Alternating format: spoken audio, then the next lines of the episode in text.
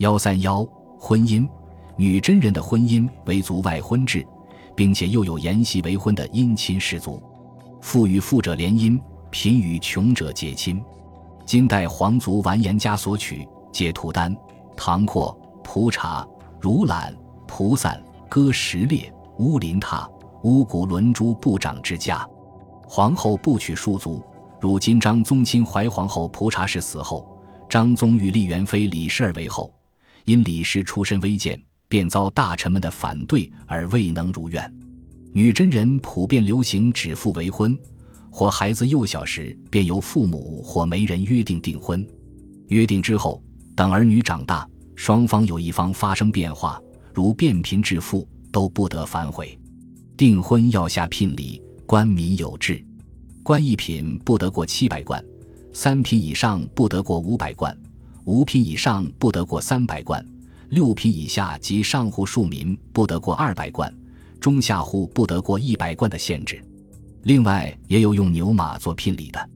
成婚之礼，新郎要先七行拜门礼，夫婿由亲属陪同，带着钱物酒肉前往女家行男下女礼。这时，夫家男女老幼皆坐在炕上，男婿在下一一落拜。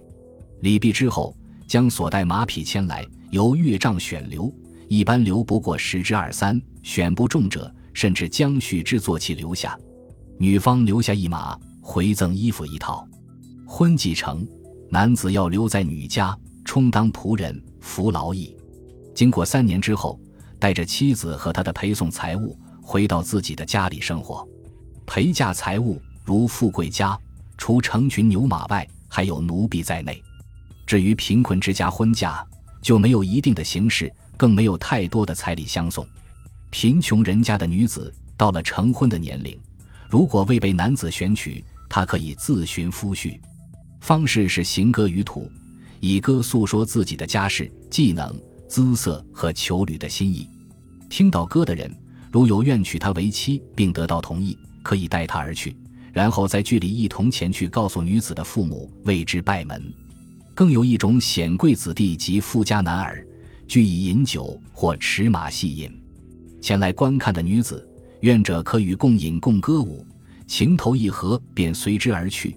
这又是一种男招女的婚俗。多妻制是中国封建社会的共同现象，皇帝就是最典型的代表。金代也实行多妻制。但不风行于平民间。另外，在女真人中还存在父死妻其后母，凶死则妻其寡嫂，叔伯死而妻其神母的旧俗。不过，寡居之妇女也有不从这种风俗的，如是宗母李氏就以削发为尼而反抗妇女寡居、宗族接续之风。